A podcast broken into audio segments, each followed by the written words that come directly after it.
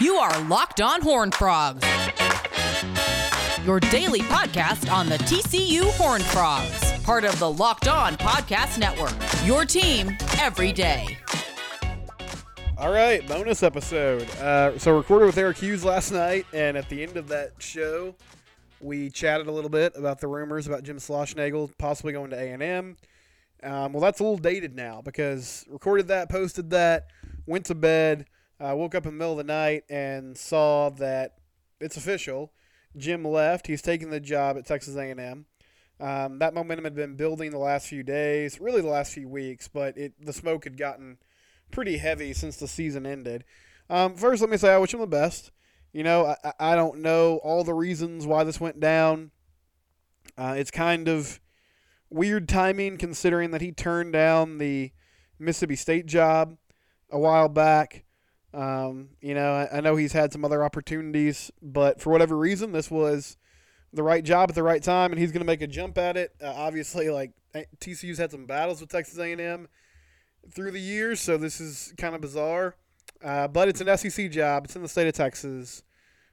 I know they have a lot going for them. Uh, I'm sure there was a pay raise involved as well. So he's gone. Okay, what's next? Um, Kirk Saarloos is the, the first thing that comes to everybody's mind. He's been an assistant there for a long time, the pitching coach, done a, a really nice job.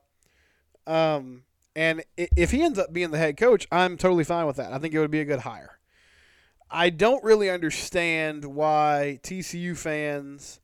I've seen some TCU fans that seem upset or concerned that we're doing a coach that TCU's going to do a coaching search because Jeremiah Donati announced that in a statement today. Um, Kendall Rogers from D1 Baseball, who broke the news about Jim, also said they're going to do a full on search. Now, that might all be lip service for all we know. I mean, they might just be saying that, and Kirk already basically has a handshake agreement for the position. They just need to go through some, you know, steps to make it look like this job is on the market before they officially announce that he's their guy. However, if they're really going to do that, I think that's a great thing. Like I don't see any issues with the coaching search. In fact, I feel like this job is so good that I mean, as disappointing as it was how that season ended, they were the number 6 national seed. They were a top 10 team in the country for 70, 80% of the year. Finally kind of fell off after losing some series late in the season. They won a Big 12 tournament title. They shared a Big 12 title, even though it didn't really feel like they won the conference title in the regular season because of how they kind of blew that lead against Kansas State and ended up tying with UT. And I understand UT had the tiebreaker. We all get that. But this is a really good job. Facilities are good. I know there's been some chatter about getting a new stadium, which would always be nice, but Lupton's a great place. There's challenges with coaching at a private school because of the scholarship limits in college baseball, but this coaching staff has found a way to get around it. All that to say, I just think it would be negligent to not see who else is interested in this job. And you interview a few people, or you at least get on the phone and say, hey, Dan Heefner at DBU, would you want to come coach in Fort Worth? Tony Vitello at Tennessee. Have any interest in the TCU job? And maybe those guys immediately turn you down. I know Tony's rumored to have some other opportunities that he hasn't jumped on yet. There's some good jobs out there. I mean, LSU is open. That might be the best job in college baseball. Cal State Fullerton is open. Of course, as Eric said last night, that's where Kirk is from. So he might be drawn there. But like to me that's such a it's such a small program mentality to just be like, well, you have to immediately promote this guy and if you don't, then it's it, it's silly. We should, we're wasting our time.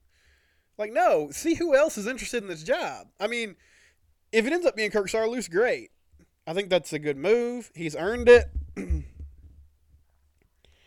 And if they promised him the job in some way, then I understand you have to stay to your word to a certain extent. Keep your word to a certain extent. But I just feel like this is a really, really good baseball program. Last four years have been kind of disappointing. I guess you'd say three years because the COVID season. I mean, what like what did we really learn from it? They seem to be going in the right direction, at least to you know make the tournament, possibly host before the world shut down. But the two years before that, you miss the NCAA tournament, you make the NCAA tournament, but you go to Fayetteville and you get bounced fairly quickly. This season, you host, have a chance to host Super Regional as well. You don't even make it to Sunday night. And who knows how much these rumors were weighing on the team. But even with that disappointment, I mean, they're not far removed from being in Omaha, being one of the final four teams left in the country. Like, there's a lot of attractive things about coaching the TCU baseball program. So go see, like, go see who wants the job. And if in the end you're like, we feel most comfortable with Kirk Saarloos, great.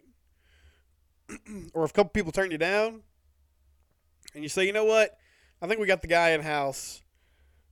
We we swung like we we made our we did our due diligence. We swung the bat a little bit. We saw who would call us back. Nobody did, or the the few people that we really thought would be a huge upgrade did not, and we're going to move on with Kirk. But don't just immediately take yourself out of the running when you have a job this good. That's my point. It's gonna be really weird seeing Jim Schlossnagle in the A and M dugout. And again, he did a great job.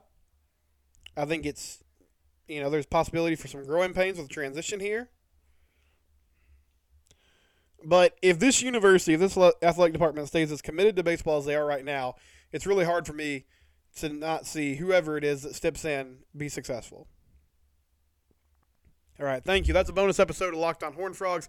Have a good day. I'll talk to you Friday. This has been Locked On Horn Frogs, part of the Locked On Podcast Network, your team every day.